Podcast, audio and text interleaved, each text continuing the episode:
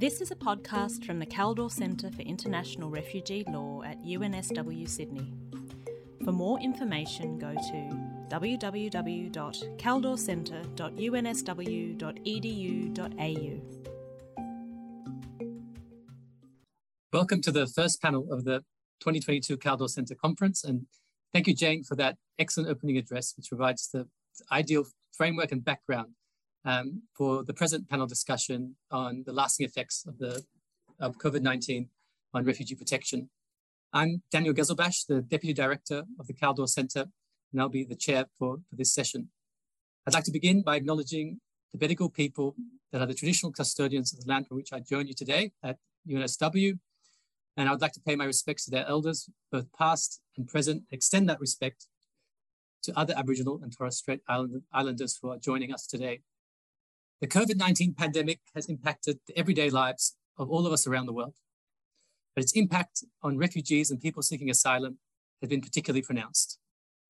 In today's panel, we will examine the way this has unfolded, highlighting key protection concerns, assessing the response of governments and UNHCR, and in line with the conference theme of turning points, reflecting on the lasting legacy of the pandemic on refugee protection, both for better and worse. We're honored to have three distinguished speakers joining me on the panel today to unpack these issues. Adrian Edwards, UNHCR's representative for Australia, New Zealand, Papua New Guinea, and the Pacific, joining us from Canberra. Pascal Zigashane, the Executive Director of Action pour le Progrès, a refugee-led initiative in Kakuma refugee camp, joining us from Pretoria. And Roshni Shanker, the founder and executive director of the Migration Asylum Project India's first and only dedicated law center for forced migration and displacement, joining us from New Delhi. You can find more detailed biograph biographies for the speakers in the conference program. And please use the Q&A function to submit questions you may have for the panel, panelists at any points in today's discussion. And I'll, I'll do my best uh, to, to, integrate them uh, into what will be a, a casual and, free-forming, uh, free-flowing discussion. But before we turn to the panelists, uh, we're fortunate to have some pre-recorded remarks from Gillian Triggs, Assistant High Commissioner for Protection at UNHCR and former member of the Kaldor Center Advisory Board. These remarks will provide a snapshot of the additional protection challenges brought by the pandemic from a global perspective and the key lessons learned from the recent UNHCR evaluation of the global response to refugees during the pandemic. It's a great pleasure for me to join the Kaldor Center's conference for 2022 uh, and the panel on COVID 19's lasting effects on refugee protection. This is a very uh, critical question and one that we, of course, have been asking ourselves at the UN Refugee Agency. You've asked me uh, very briefly to, to set the scene, uh, and you've asked some interesting questions. Um, what protection challenges have been brought as a consequence of the of the pandemic from a global perspective, which of course uh, the UN Refugee Agency must have. What lessons have we learned from our responses and the responses globally through our evaluations? And perhaps the most interesting question is what has the pandemic uh, led uh, as a sort of turning point for refugee protection from our, our point of view?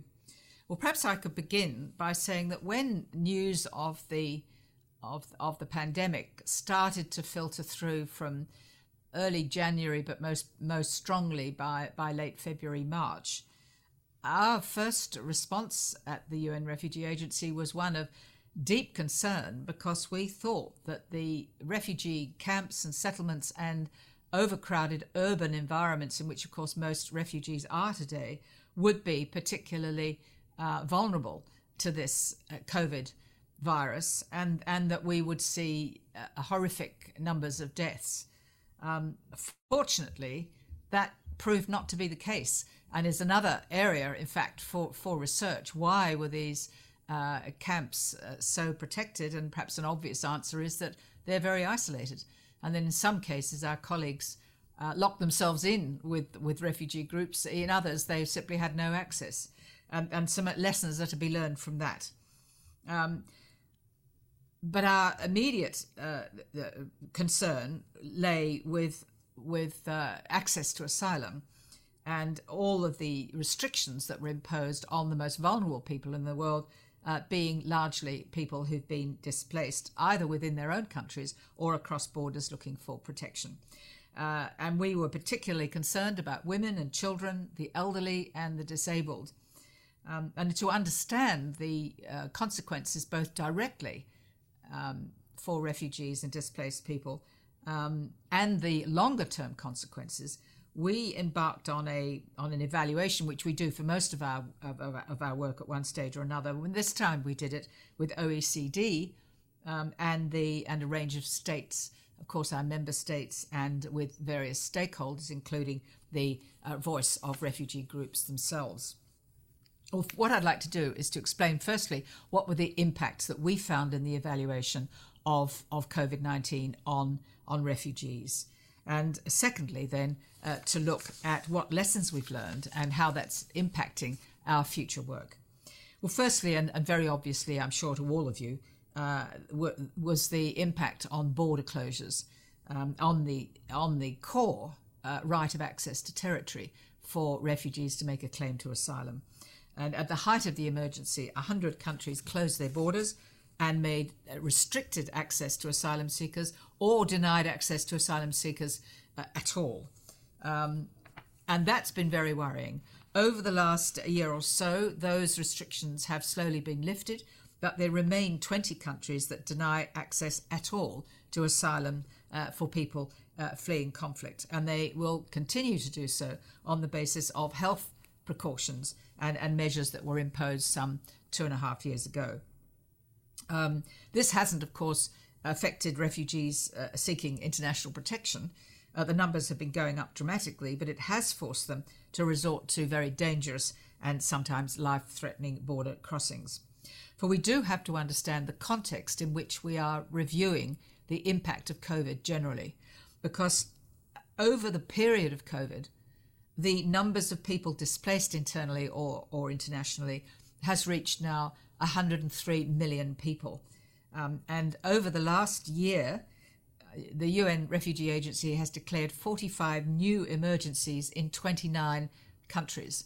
Well, that gives you some idea of the unprecedented challenges to uh, the plight of displaced people, um, uh, challenges, of course, to UNHCR and its protection activities, um, but also pose very real problems for controlling COVID because uh, conflict remains the overwhelming driver for displacement. And in the context of movement uh, and vulnerability, uh, the risk of COVID infection rises. So, those were our concerns.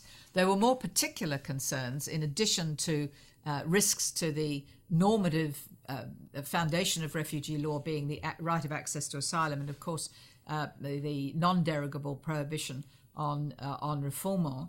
Um, but there were others that were more consequential. Uh, and one, of course, was the lockdown um, uh, for refugee children and their families. Um, we know that something like 1.5 billion students were unable to attend school. Um, but a key point that, that we need to understand is that these kinds of restrictions tend to affect the most vulnerable people. And among those vulnerable people, and perhaps even predominantly among them, uh, are those people displaced, but particularly refugee uh, uh, children. And we we know that, that, the numbers of refugee children able to return to school um, are nowhere near as, as, as significant as those for other children in more settled environments. And we also know that boys have tended to go back to school as refugees as distinct from, from girls. So we are very, very fearful that there's a generation of, of young refugee children who will have uh, missed out on their opportunity for education. They've also faced prolonged and increased separation from their families uh, due to disrupted family tracing and to uh, disruptions to reunification services. I've said that refugee children are very vulnerable, and along with their families, those families are very likely to lose their jobs.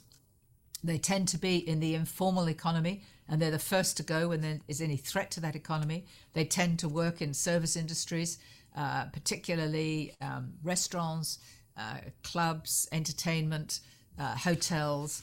All of these, of course, closed down throughout the world uh, for a very long time and inevitably affected uh, displaced people.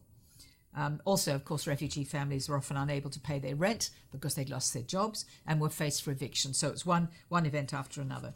We also saw, and many of you will be aware of this, in a very short space of time after the first lockdowns were announced, we saw a rapid spike in gender based violence, mainly domestic violence, um, which proved to be a, a striking feature uh, throughout the period of, of the COVID pandemic.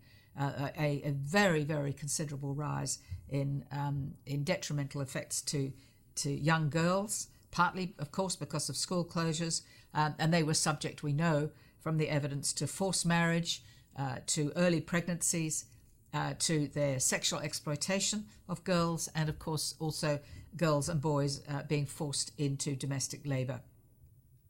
We also saw a high level of stigmatisation of people on the move generally, uh, xenophobia uh, arising, of course, from misinformation. But we also saw that many people displaced, particularly by conflict, as most are, will not have documentation. Um, of course, we know the plight of people who are stateless, uh, but there are many uh, displaced people who perhaps technically are not stateless, but nonetheless don't have documentation. And without that documentation, they're quite unable to access the health services that are so critical to, to giving them the treatment they need, but also to, to, to stemming the, the contagion of the, of the disease. So, the other, and, and perhaps the, the final critical point uh, uh, uh, with regard to refugees in the COVID context is that we started to understand at UNHCR the enormous importance of inclusion of refugees. We have long argued for this as probably the most durable solution because resettlement is so difficult, uh, uh, places are so few, and voluntary repatriation in prolonged crises is increasingly difficult. But in the context of COVID, it was especially important that refugees should have access to national vaccination plans. And while most countries did uh, agree to ensure that refugees were treated in the same way as far as vaccination plans are concerned, it was noticeable uh, that vaccinations were not available in, for example, Africa or parts of North Central America, um, uh, contrary, of course, to the principle of the Global Compact on Refugees, the equitable sharing of responsibilities, uh, and that would include inclusion of refugees in health systems. Um, one lesson we learned uh, from the uh, from the COVID, and one that is, I think, going to inform much of our work in the future, uh, is the uh, need to work at the local level with local communities. Uh, we, under the Global Compact, of course, are trying to ensure a much greater uh, whole of society approach to to refugees, and in in a in a curious way, a silver lining to COVID was that we really learned uh, the importance of working with those community groups and indeed getting more funding directly to local groups, faith based groups, um, uh, community groups, schools, teachers, uh, civil servants, all contributing in one way or another to uh, to managing the, the COVID crisis. And that, I think, will take us into the future.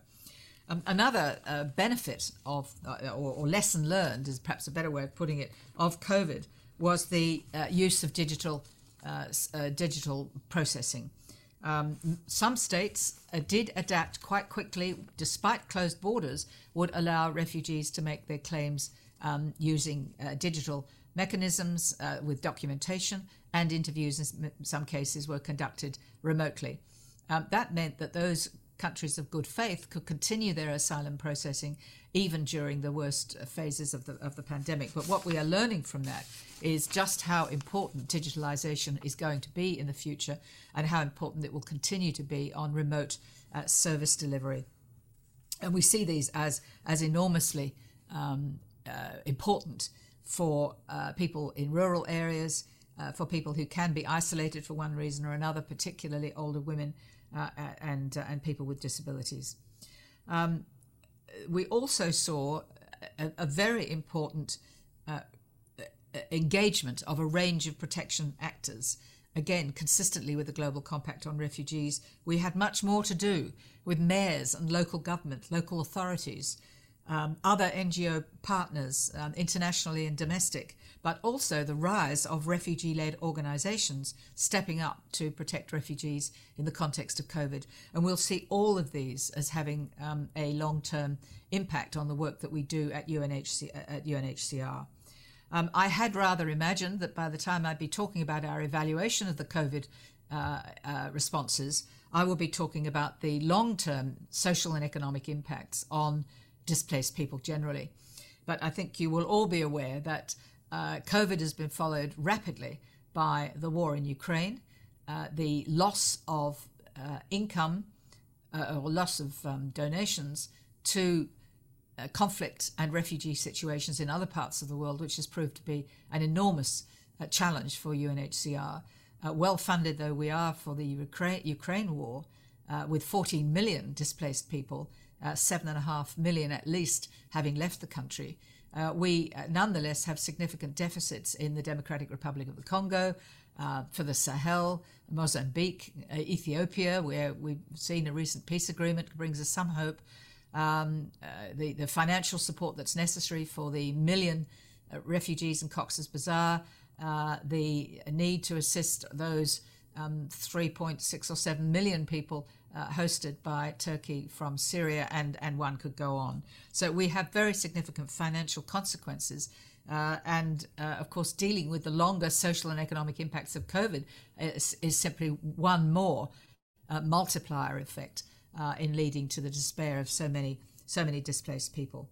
Um, we we certainly hope that the evaluation will be useful for uh, for future emergency natural resource related um, conflicts and displacements now increasingly driven by, by climate, as, you, as you'll all be aware.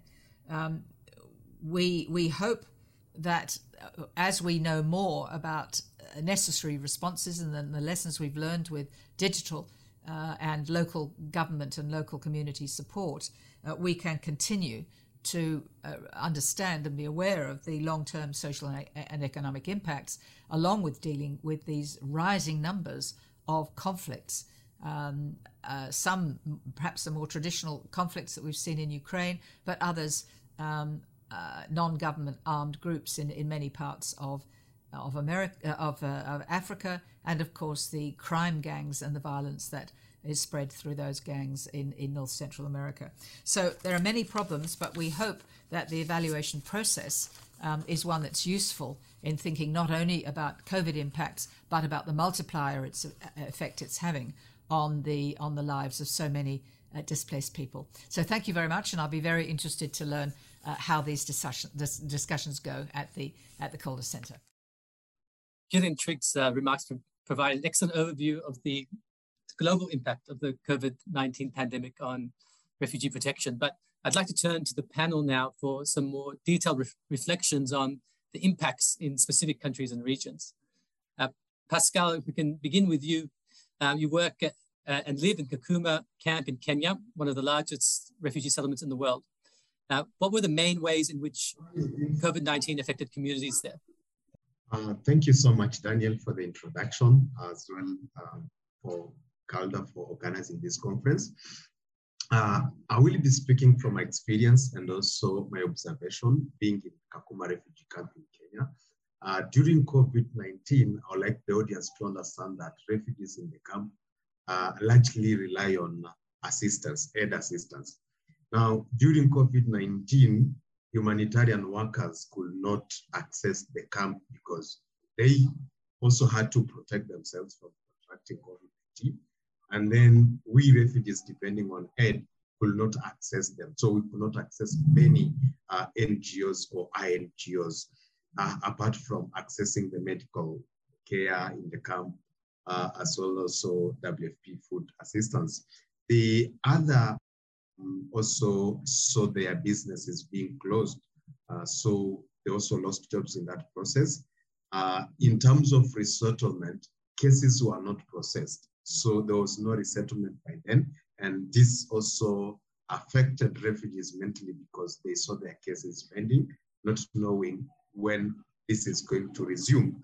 Um, on the side of UNHCR, we understand because uh, the RSDs were not taking place. The refugee status determination process were not taking place because uh, there's no way refugees could be in touch or in contact with UNHCR staff, anybody doing the RSD. So this remained uh, pending and it also affected how sooner refugees can get their status. Um, the, the, also refugees stayed for a long time in the reception center before being relocated in uh, different communities in the camp. So they find like in the reception they're disconnected with the rest of the refugees in their communities because they stayed for a long time uh, because there were no services by then. There also uh, restriction in accessing the camp. Well, refugees or asylum seekers who are coming could not access the camp due to border closure. Um, that also affected those who wanted to get uh, a refugee status or uh, be accepted in the refugee camp. Uh, we also saw disruption in education. It closed completely, uh, though some, some like let's say other people were learning in Kenya online, uh, but refugees could not because of also internet problem and other stuff. So we saw the education was disrupted and nothing could happen by then. Uh, there was also, we also experienced a lot of increase in mental uh, health cases and also suicide cases in the camp um, because of life becoming very difficult. We saw that there was that increase in mental health problem. And, and also earlier marriage was also happening in, in, in the camp, though it also happened largely in Kenya because the education was also closed, no education activities happening. But now when you look at the refugees themselves, it was also at a high rate that refugees uh, were, our, our adolescent ladies were also getting married earlier age. Uh, also, refugees could not travel. That was also another effect that I can mention.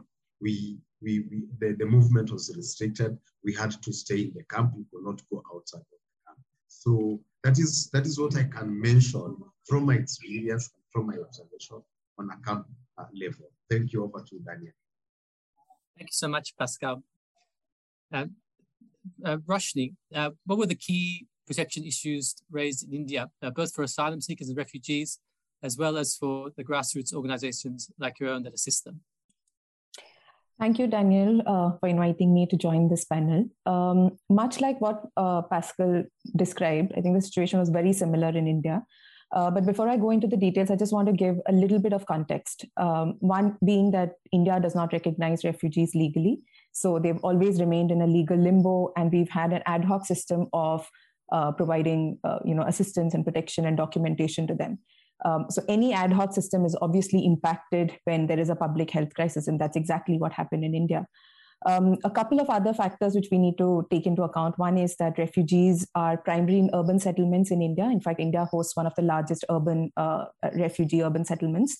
Uh, and COVID was devastating in these areas. And I think the world saw what happened in India during the second wave. Uh, um, it was complete devastation uh, and refugees were obviously not an exception, but the situation was bad for everybody, uh, including the internal migrants who were stranded because of the long lockdowns. And I think India had one of the longest and strictest lockdowns uh, at that time.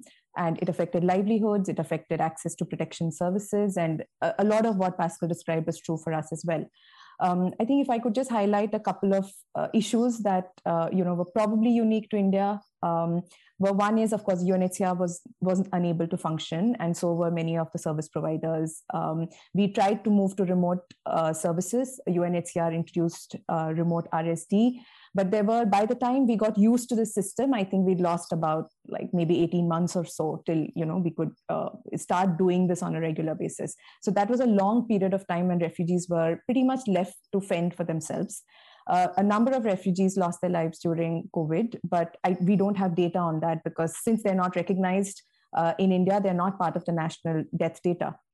Um, because they did not have access to asylum systems and documentation, they were in turn further marginalized from mainstream systems. So even when the government came up with schemes uh, for migrant workers, uh, you know, to provide access to essential services, refugees could not access them. uh, they couldn't access basic services like hospitals and education because they couldn't renew their UCC, uh, their under consideration certificate, or they couldn't renew their cards, um, or they couldn't register themselves as asylum seekers. Um, and one of the issues with uh, uh, which Ms. Triggs highlighted was sexual and gender-based violence, and we saw a huge, huge spike in sexual and gender-based violence uh, nationally, uh, both amongst host communities and refugee communities. The difference being that refugee communities couldn't access any law enforcement authorities because, again, they don't have an identity and they're worried about exposure. Uh, courts went virtual, so that again took protection systems further away from them.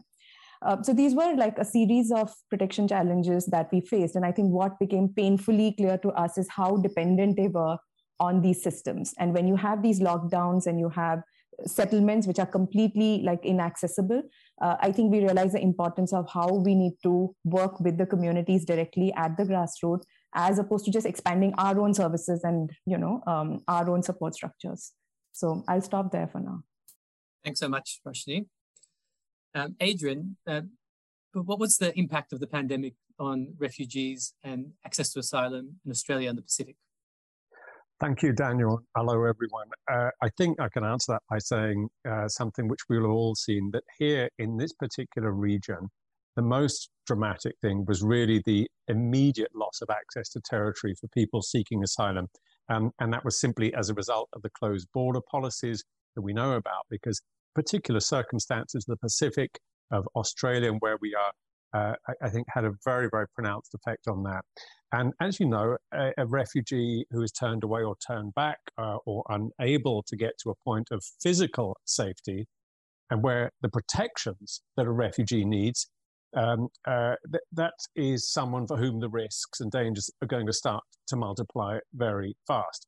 So, as you heard from Gillian Triggs uh, a little while ago, you can close borders to protect the health of a population, but unless you have a plan during a pandemic for people who need refugee protection, you also inevitably end up with people being excluded and unprotected, which, of course, is both an individual risk. And if you think about that in the context of a global uh, pandemic, it's also a global public health uh, uh, risk.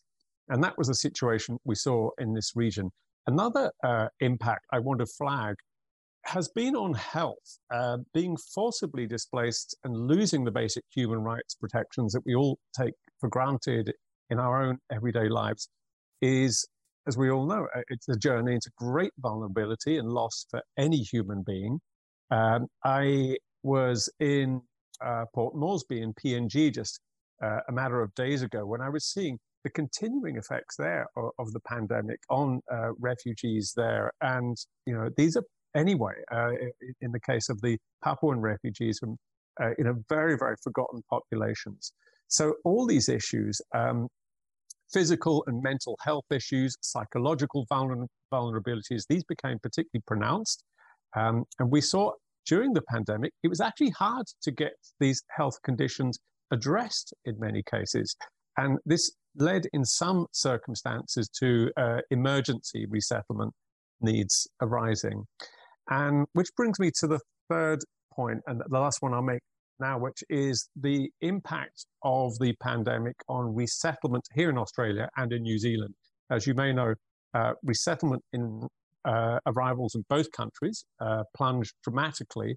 And the impact was not just on the arrival of people who were already accepted to come here, but also on officials uh, being able to continue their work from the field uh, and undertake the necessary travel to do so. And I'm talking there about officials from New Zealand, Australia who do that work. Much of the work in the pipelines literally came to a standstill.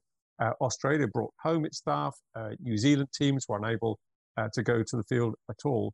So, really, the system left lots of people waiting for resettlement, and those are people in really urgent need without any real prospect of, of movement. And that, of course, is an increased risk. Thank you so much, Adrian. I'd like to move the discussion, discussion on now to uh, looking at specific developments that may be significant for the future of, refugee protection. Pascal, I've got a, a, a two-part question for you. Um, the first is, you know, we heard about the uh, importance of uh, role of refugee refugee-led organizations, both in Jane's remarks and Gillian Triggs' remarks. Um, So, given your role leading as such an organization, what do you think we can learn from the pandemic in terms of the role of refugee led organizations in responding to their needs of the communities? And uh, we had a question from the audience that you can might be able to build into that, which was um, what could be done to prepare refugees and refugee camps for future pandemics and or disasters? Thank you again, Daniel, for the question. Um, I, I would like the audience to understand that during the pandemic, refugee-led organizations were available and accessible by refugees because these organizations are operating within the camp and are being led by refugees themselves. So they were available, they were accessible. That's one.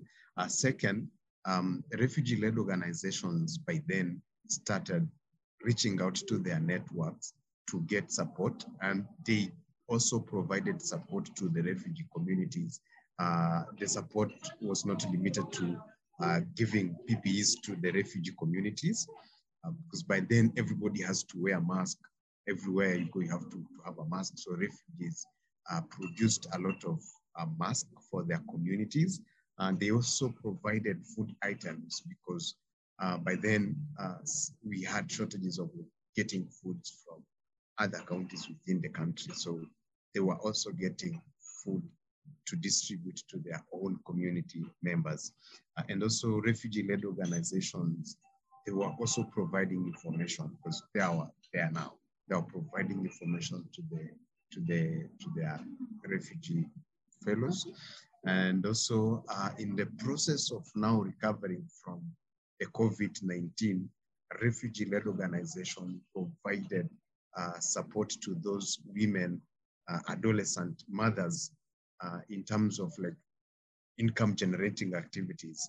There are so many centers where now refugees have constructed for them to bring their children and they can go in class and learn, which is not happening in so many human NGOs and NGOs, but refugees had to bring in that aspect so that these teenage mothers can learn and also generate some income to support themselves. So basically that is what we have been doing. And also we've come in strongly as refugee-led organizations to provide um, counseling support and also advocate for refugees by then. Over to you, Daniel. Thank you, Pascal. Um, maybe if you could briefly touch on that, the, the audience question about um, what could be done to prepare refugees and refugee camps for future pandemics? Um, I think what should be done by then is also to, because re refugee-led organizations have not been acknowledged, I mean, recognized and supported by the local leaders. And if at the international level, refugee leaders can also get funding, can also get support, more partnerships, then refugees will be ready to support and also prepare their own communities. Thank you so much, Pascal. Roshni, uh, can you tell us about the work that uh, the Migrant Migration Asylum Project has been doing to strengthen community-led advocacy for refugee protection in the wake of the pandemic? Thank you, Daniel. Um, I think during the last two, years, we've seen a, like a significant spike in protection challenges faced by refugees. And that is because we saw the Afghan crisis unfold um, and then the Myanmar coup happened. And so suddenly we have, we're dealing with like two crises simultaneously in the South Asian and the Central Asian region. Um, and during this time, we also have the pandemic going on where you know they don't have access to systems which they were earlier ha- which they could earlier access so you have virtual courts you have suddenly you have mobile payments you have uh, you know ngos offering services uh, through digital mediums but very very little work um, was being done to empower refugees to be able to engage with these systems. So it's great that you have digital uh, you know platforms all of a sudden and so many cropped up in the last two three years.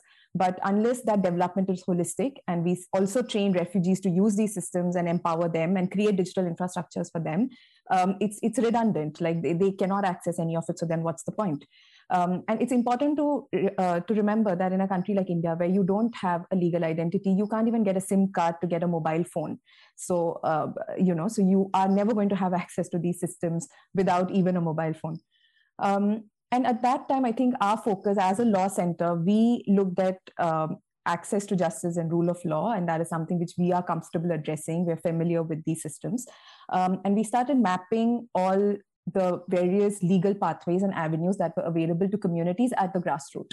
Uh, so these are a lot of them are informal mediation systems or, or uh, you know protection groups or healthcare service providers who are registered with the state, but they are not institutional uh, you know setups. So you have your local community paralegals who are providing legal empowerment to their community. You have health workers who are talking about re- uh, reproductive rights and creating awareness about vaccinations um, and so these are the pathways that we decided to engage with because none of the institutional or like the larger organizations were able to access these communities. And like Pascal said, refugee led organizations or initiatives or community led organizations were still accessible to the community. And often they're more relatable to them and they are more comfortable reaching out to them for, uh, for support and services.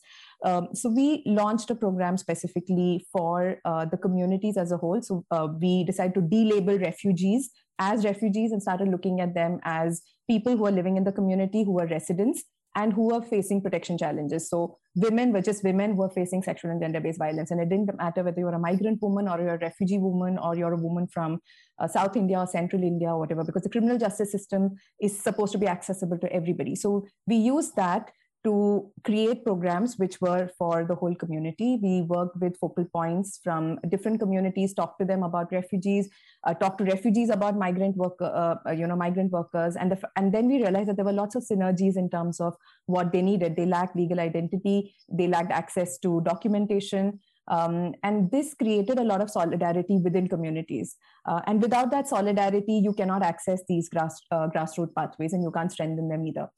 Um, in addition to that, we created digital tools um, for the communities as a whole. We created uh, an app which was specific for women, so they could approach helpline centers and they could, um, you know, find their nearest lawyer, nearest health uh, healthcare provider. Um, through like a touch of a button and we had to design it specifically so that it can work for somebody who doesn't have a smartphone um, or has very, very limited knowledge of using digital tools. So these were simplified, they had audio, video, uh, visuals, um, and we spent a considerable amount of time training refugees to use this. Um, and they were also integrally involved in the development stage to tell us what will work and what will not work. For example, the women told us that they there's one phone um, you know which is shared by the family so if you're living with your perpetrator you're not going to be able to use that phone easily so you need to build in a camouflage feature within the phone so that they can quickly exit the app if you know somebody uh, you know um, uh, stands near them uh, so these were inputs that the refugees gave themselves, and we've, we've developed the app. It's still in a pilot stage. We, we're rolling it out. We have over 2,000 users right now. Um, in addition to that, we work with state registered like health workers and uh, paralegal volunteers who they're themselves not refugees, but um, are now more aware of the community. They don't look at them as this, you know, the other community who only the UN comes to protect, uh, but look at them as, um, as, as somebody who lives in the community and has the same problems. Thanks so much, Roshni. I think um, along with all the challenges, uh, it, it, it, seems there was opportunities for innovation um, in the midst of the pandemic. It's great to hear about the sort of innovative service delivery models you've been, work, you've been working on. Adrian, if I can turn to you now. We've heard both from Jane and in Gillian's remarks and some of your earlier remarks uh, about the restrictive turn uh, that we've seen during the pandemic, um, undermining uh, access to asylum and, and, refugee rights. And uh, many of those measures still remain in place today. And uh, I'd like your reflections on what you think the, the, implications of this will be for the future of refugee protection? Yeah, thank you, Daniel. Um, a concern for UNHCR since the very start of the pandemic is that bad habits get baked in uh, so that when the pandemic goes, they don't. Um, now, keep in mind that we're all about three years, cl- approaching three years, I think, since the COVID uh, pandemic began. And of course, we all know that there are still countries with border restrictions in place. So, point one, I think, is that refugee protection is not back to normal. Pandemics do make it easy for countries to exclude and restrict and to take a control orientation. And those effects can last uh, long beyond the most acute phases. Uh, and uh, UNHCR itself has made a point re- also repeatedly over the course of the pandemic uh, that defending borders to protect public health and meeting the fundamental standards of refugee uh, protection uh, are both perfectly possible. They're not mutually incompatible. It's the exact opposite. One does not have to cancel the other out. Uh, in this region, uh, Australia and New Zealand, of course, I think context is worth keeping in mind too. Uh, there's always been restrictive measures here in terms of access to territory uh, because fundamentally that's what visa regimes are about. And Australia's visa regime is universal, meaning that if you're a, uh, what's called a non-citizen here, then you must have a visa. And that system, of course, is buttressed by other measures, uh, such as the Airline Liaison Officer Network, which uh, prevents boarding of a plane, for example, if an officer doubts um, that you're entering for um, uh, genuine reasons. Um, and then there's the Pacific itself, which uh, in which many countries are not signatories to the Refugee Convention. Uh, they lack domestic legislation, um, and ensuring access to territory there um, in a region with huge ocean distances uh, as well. I, I, think is is part of the context here because the, it's a region, of course, that's historically had quite low numbers um, of refugees. Um, in short, I, I, think what I'm saying is that uh, uh, ensuring that those in need of protection are being accommodated was already challenging in these contexts pre-pandemic. Um, two other things uh, I, I want to say more broadly, and it's been mentioned by, by Jane and, and Gillian and, and others in this conversation before, but for refugees and other forcibly displaced populations who typically are already the most vulnerable in society, the ricocheting socio-economic impacts of lost livelihoods coupled with restricted access to basic services have pushed millions into poverty. And this has resulted in negative coping mechanisms, um, uh, reduced spending on food, increased debts, uh, selling assets, uh, families like those in PNG I mentioned earlier, who are surviving on just one meal a day today, and children outside of school. So these effects uh, are, are, pernicious, they're devastating, and um, they're not short term either. If you lose your access to education or to health, um, those are things that can have impacts for years if you resort to child marriages that Pascal mentioned, and uh, other things. Those things go on for years.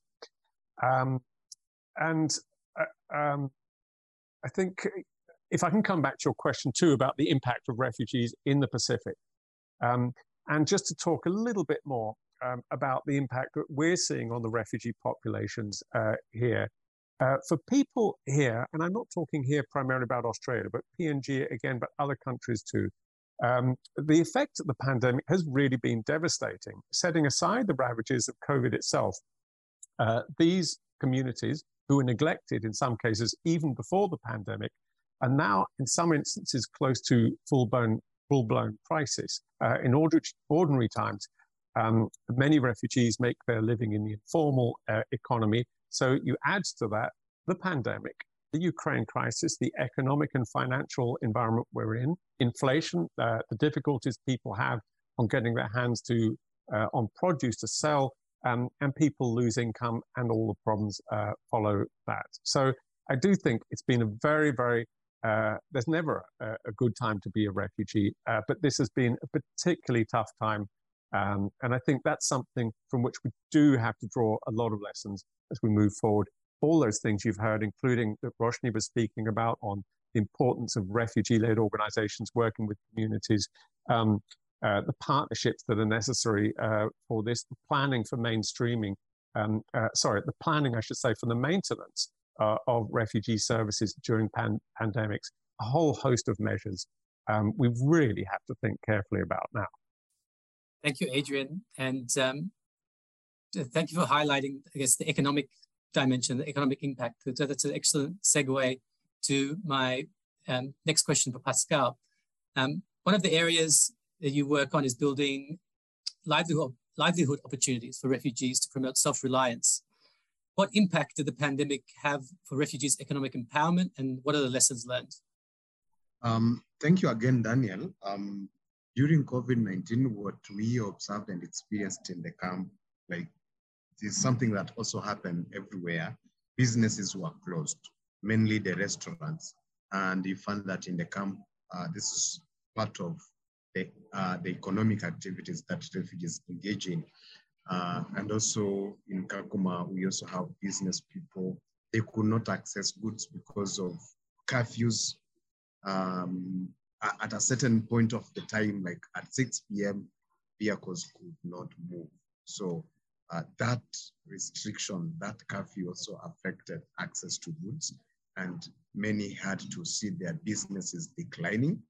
Um, and, and, and part of what I do within the organization, there's some products that we used to get from Europe. We could not get them because there's no way they could come. And that also affected the way uh, our economic activity moves. And also, there also have been refugees, refugees in the camp. They have relatives outside of the camp. They have relatives um, in Europe, in America, in Canada. Then we experienced a low flow of remittances being sent to them because they normally get support from their family members. But this could not happen as well because there were also their relatives were also affected in the countries where they, they were resettled to. Um, and also loss of jobs. Some lost their jobs they could no longer provide for, for their families. So over to you, Daniel. That is what we experienced. Thank you so much, Pascal. And um, can I just encourage everyone in the audience to keep the questions coming in the Q&A? And uh, Pascal, I just want to put one of the, the questions to you again. There's, there's been a couple of uh, people in the audience asking about how uh, refugee-led organizations are funded and uh, how this can be improved to support effective responses. Um, what has been there, because earlier on, the visibility was not there and that recognition has not been there. But currently, because of COVID, it is now strongly coming out because we've been out there asking for support. Uh, um, we have like uh, people of goodwill, individuals can reach out to refugee-led organizations and also fund them using their bank accounts. Some refugees have bank accounts, their organizations, and also other organizations normally used to partner with the refugees so that they help them grow. And through that partnership, the partner can also fundraise. Uh, like you find you have a partner in Europe, you have a partner in Canada, in US, the partner fundraises from there and then also channels the, the funds to the refugee-led organizations to run or implement a program that they want to work on together. So that those those are the, the ways in which people can can uh, can can fund the med organization. Thanks so much, Pascal. Roshni, turning back to you, um, you mentioned earlier in your remarks the move towards RSD being conducted virtually in India, and um, I wanted to get your thoughts on the risks and benefits benefits of this practice continuing going forward. Thank you, Daniel. Um, I think remote RSD was done in a couple of jurisdictions, including Egypt, Libya, and India, um, maybe Malaysia. I'm not sure. Um, I think it was uh, what we needed at that time, which was during the pandemic when there's absolutely no access and people couldn't even get their, uh, you know, asylum cards renewed um, or couldn't like, you know, highlight their protection issues or like emergency, uh, you know, protection needs. I think it was absolutely essential at that time. And we were glad that UNHCR uh, came up with the guidelines, uh, I think, within a few months into the pandemic. Um, and that definitely helped in making sure at least the most vulnerable within the community were able to access um, some of these systems. Um, that being said, I, um, having done RSD myself, I feel um, it, for me, it sort of goes against the very grain of a humanitarian process, uh, a remote RSD. Uh, it can supplement, uh, you know, and a physical RSD process, but I don't see it as a substitute. Uh, and the reason for that is uh, if you look at it from a credibility lens, uh, it's very difficult to verify who the applicant is. Um, it is very difficult to pick up on verbal, non-verbal cues, which is which is in a humanitarian process that's critical to you know corroborate to find out um, you know whether you believe the applicant or not. Uh, and that plays such an in- integral part of a refugee uh, status determination process. Um, and it's not possible for you to know whether the refugee has other people in the room whether they're being coached or not. So that is strictly from a credibility lens. If you look at it from a humanitarian lens i don't see it as a safe space uh, for refugees, especially those who are most vulnerable. So I, I, I, don't see how you can have a person who's already traumatized uh, being able to talk through a screen. Um, the RSD officer cannot even reach you. Uh, most of the times, the interpreters don't have their uh, cameras on because of you know poor digital infrastructure. Uh, and the interpreter is the person the refugee relates to the most because they're from their community um, and they make the process a little less clinical. Um, and you can't see them. So I, I find uh, I, I see a lot of challenges uh, in the remote RSD process.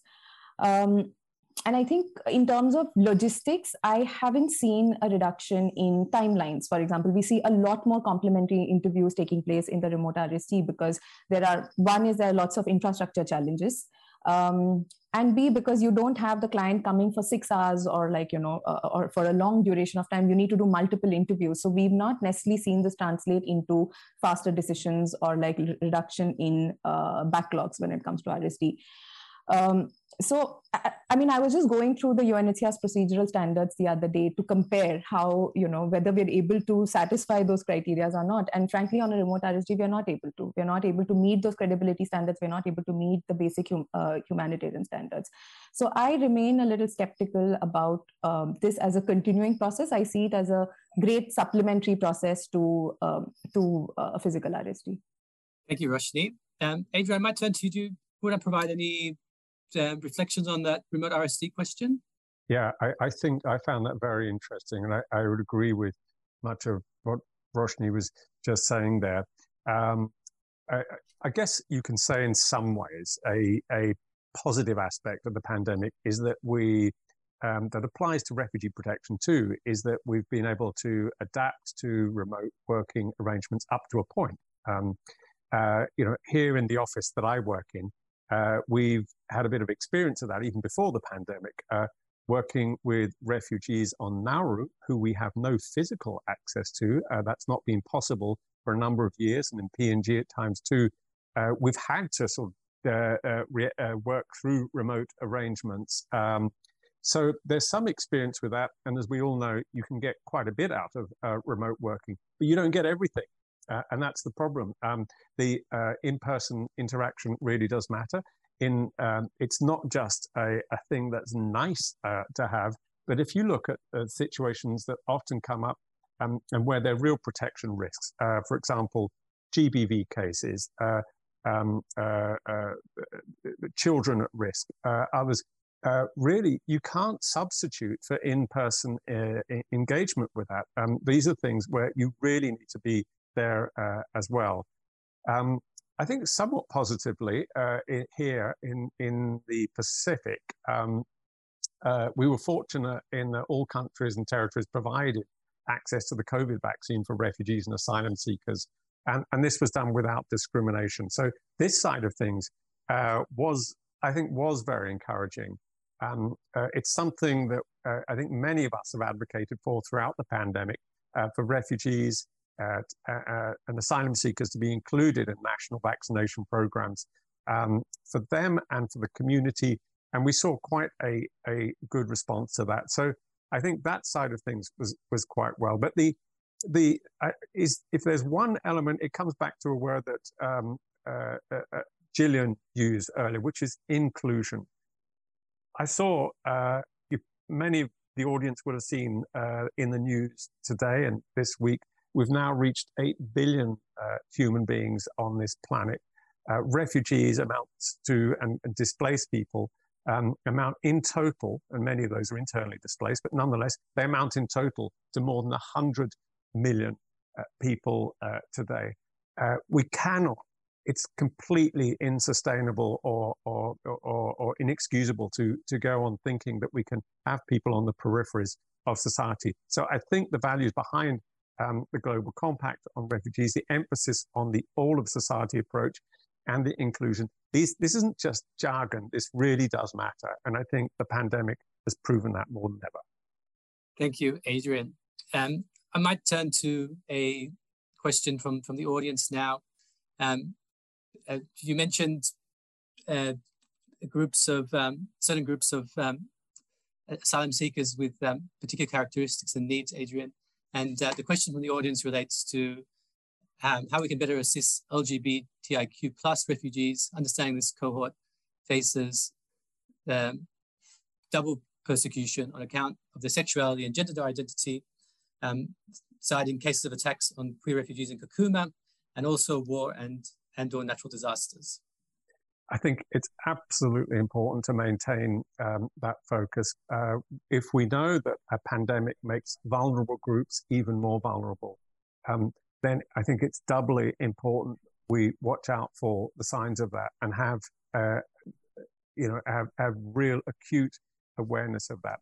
And that comes back to the point I was making earlier about there has to be thinking for future pandemics, for what happens next, about how do we maintain that focus on those who are most vulnerable um, uh, and, and see what we what can be done to help.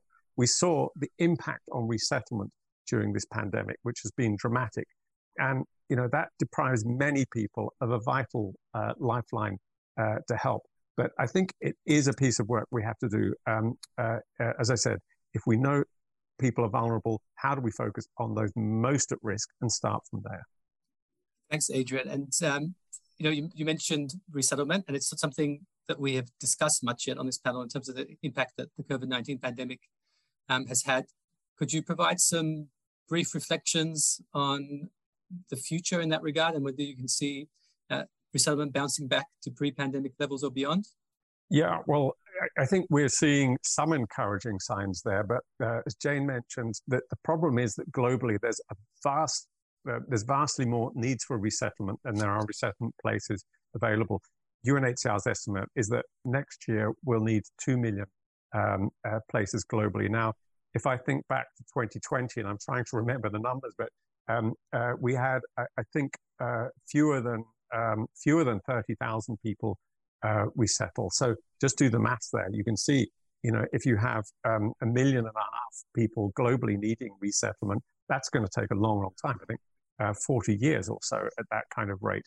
Um, so it has had a big impact on resettlement. What we're seeing, um, and this is partly, the, I think, the political environment's changing in some countries, as well as the um, uh, as we're moving out of the more, acute phase of the pandemic, uh, hopefully.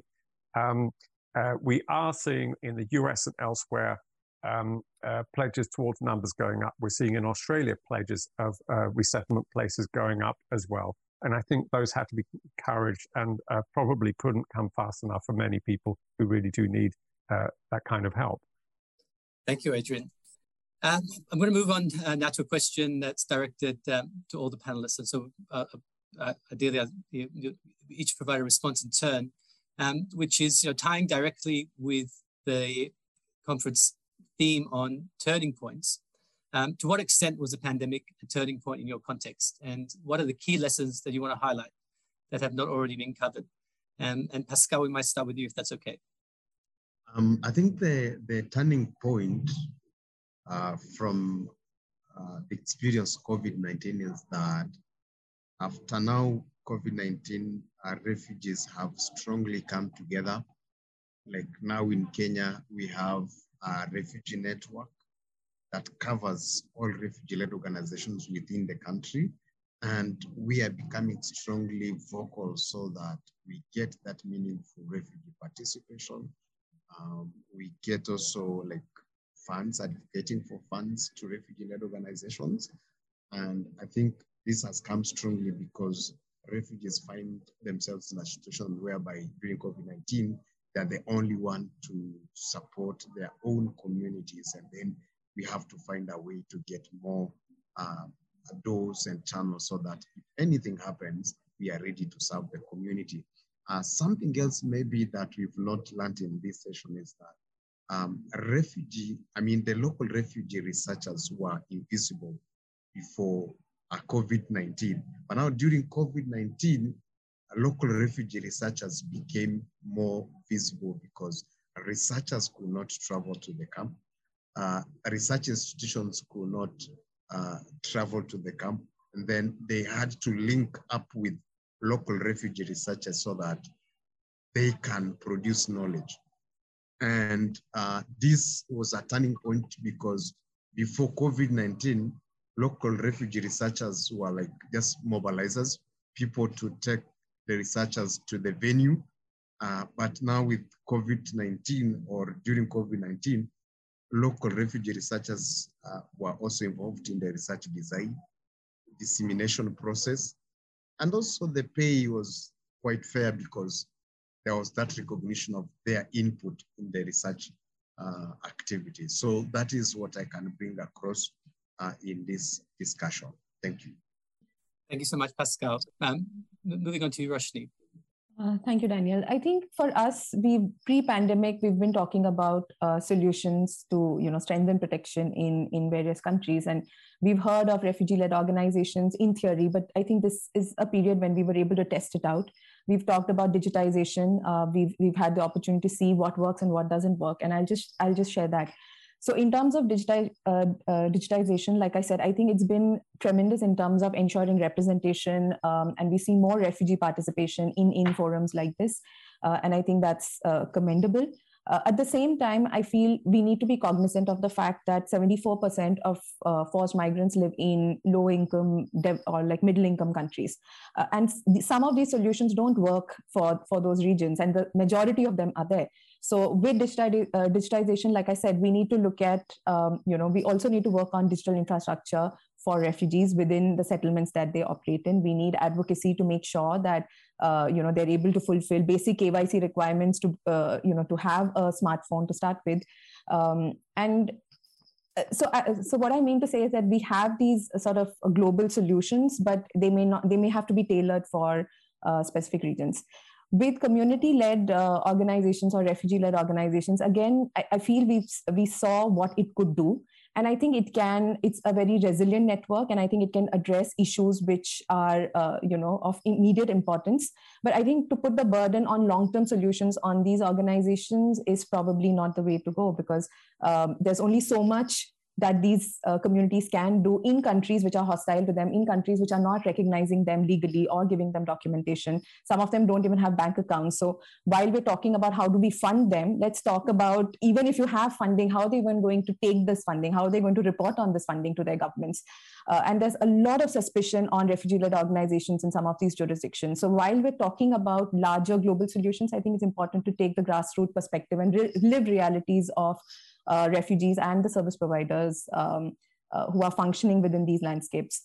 Um, and I completely agree with Adrian. I think we it'll be a pity if after going through what we have as a race over the last three years, we've seen conflicts, we've seen a global pandemic, um, and we've seen climate change. Um, if we go back to our ways again um, without preparing for what's going to come next, um, I think that would be a shame. So I think as uh, as a community collectively, we need to look for solutions which you know we, we, we need to have long term solutions and views uh, for maybe the next 10 20 years and not just be reactionary. And that i feel that's exactly what we did in the last three years. We literally reacted to whatever was thrown our way.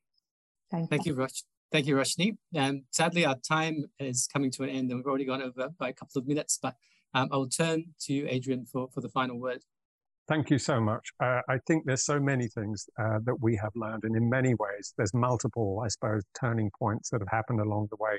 Um, what we have seen is this organic evolution over the period of the pandemic, I think, which may have been tied to other factors too, um, uh, uh that uh, I think is is very, very interesting and points a way to the future. I've mentioned the, and we've discussed uh, in the meeting, the the growth and, and impact of refugee led organizations, community groups, people are close. Um, uh, that has really been something I think remarkable uh, over this uh, period. Um, the way that that I, I, suppose the world works with refugees, uh, I think, is evolving. I like to think there's some sort of positivity um, in what we've learned. The remote working practices, uh, I think, has been been useful there. But we need to keep moving this thing towards inclusion. We should be talking about, when we talk about refugees, uh, ultimately we're talking about ourselves because we're all humans. And I think keeping that sort of process uh, going uh, so we keep the focus on inclusion is going to be uh, vitally important. And I, I won't, I'll maybe stop there because I'm going to advertise the Global Compact on refugees again. But I think that really provides a, a, a great framework for continuing this, uh, what we've learned and this work.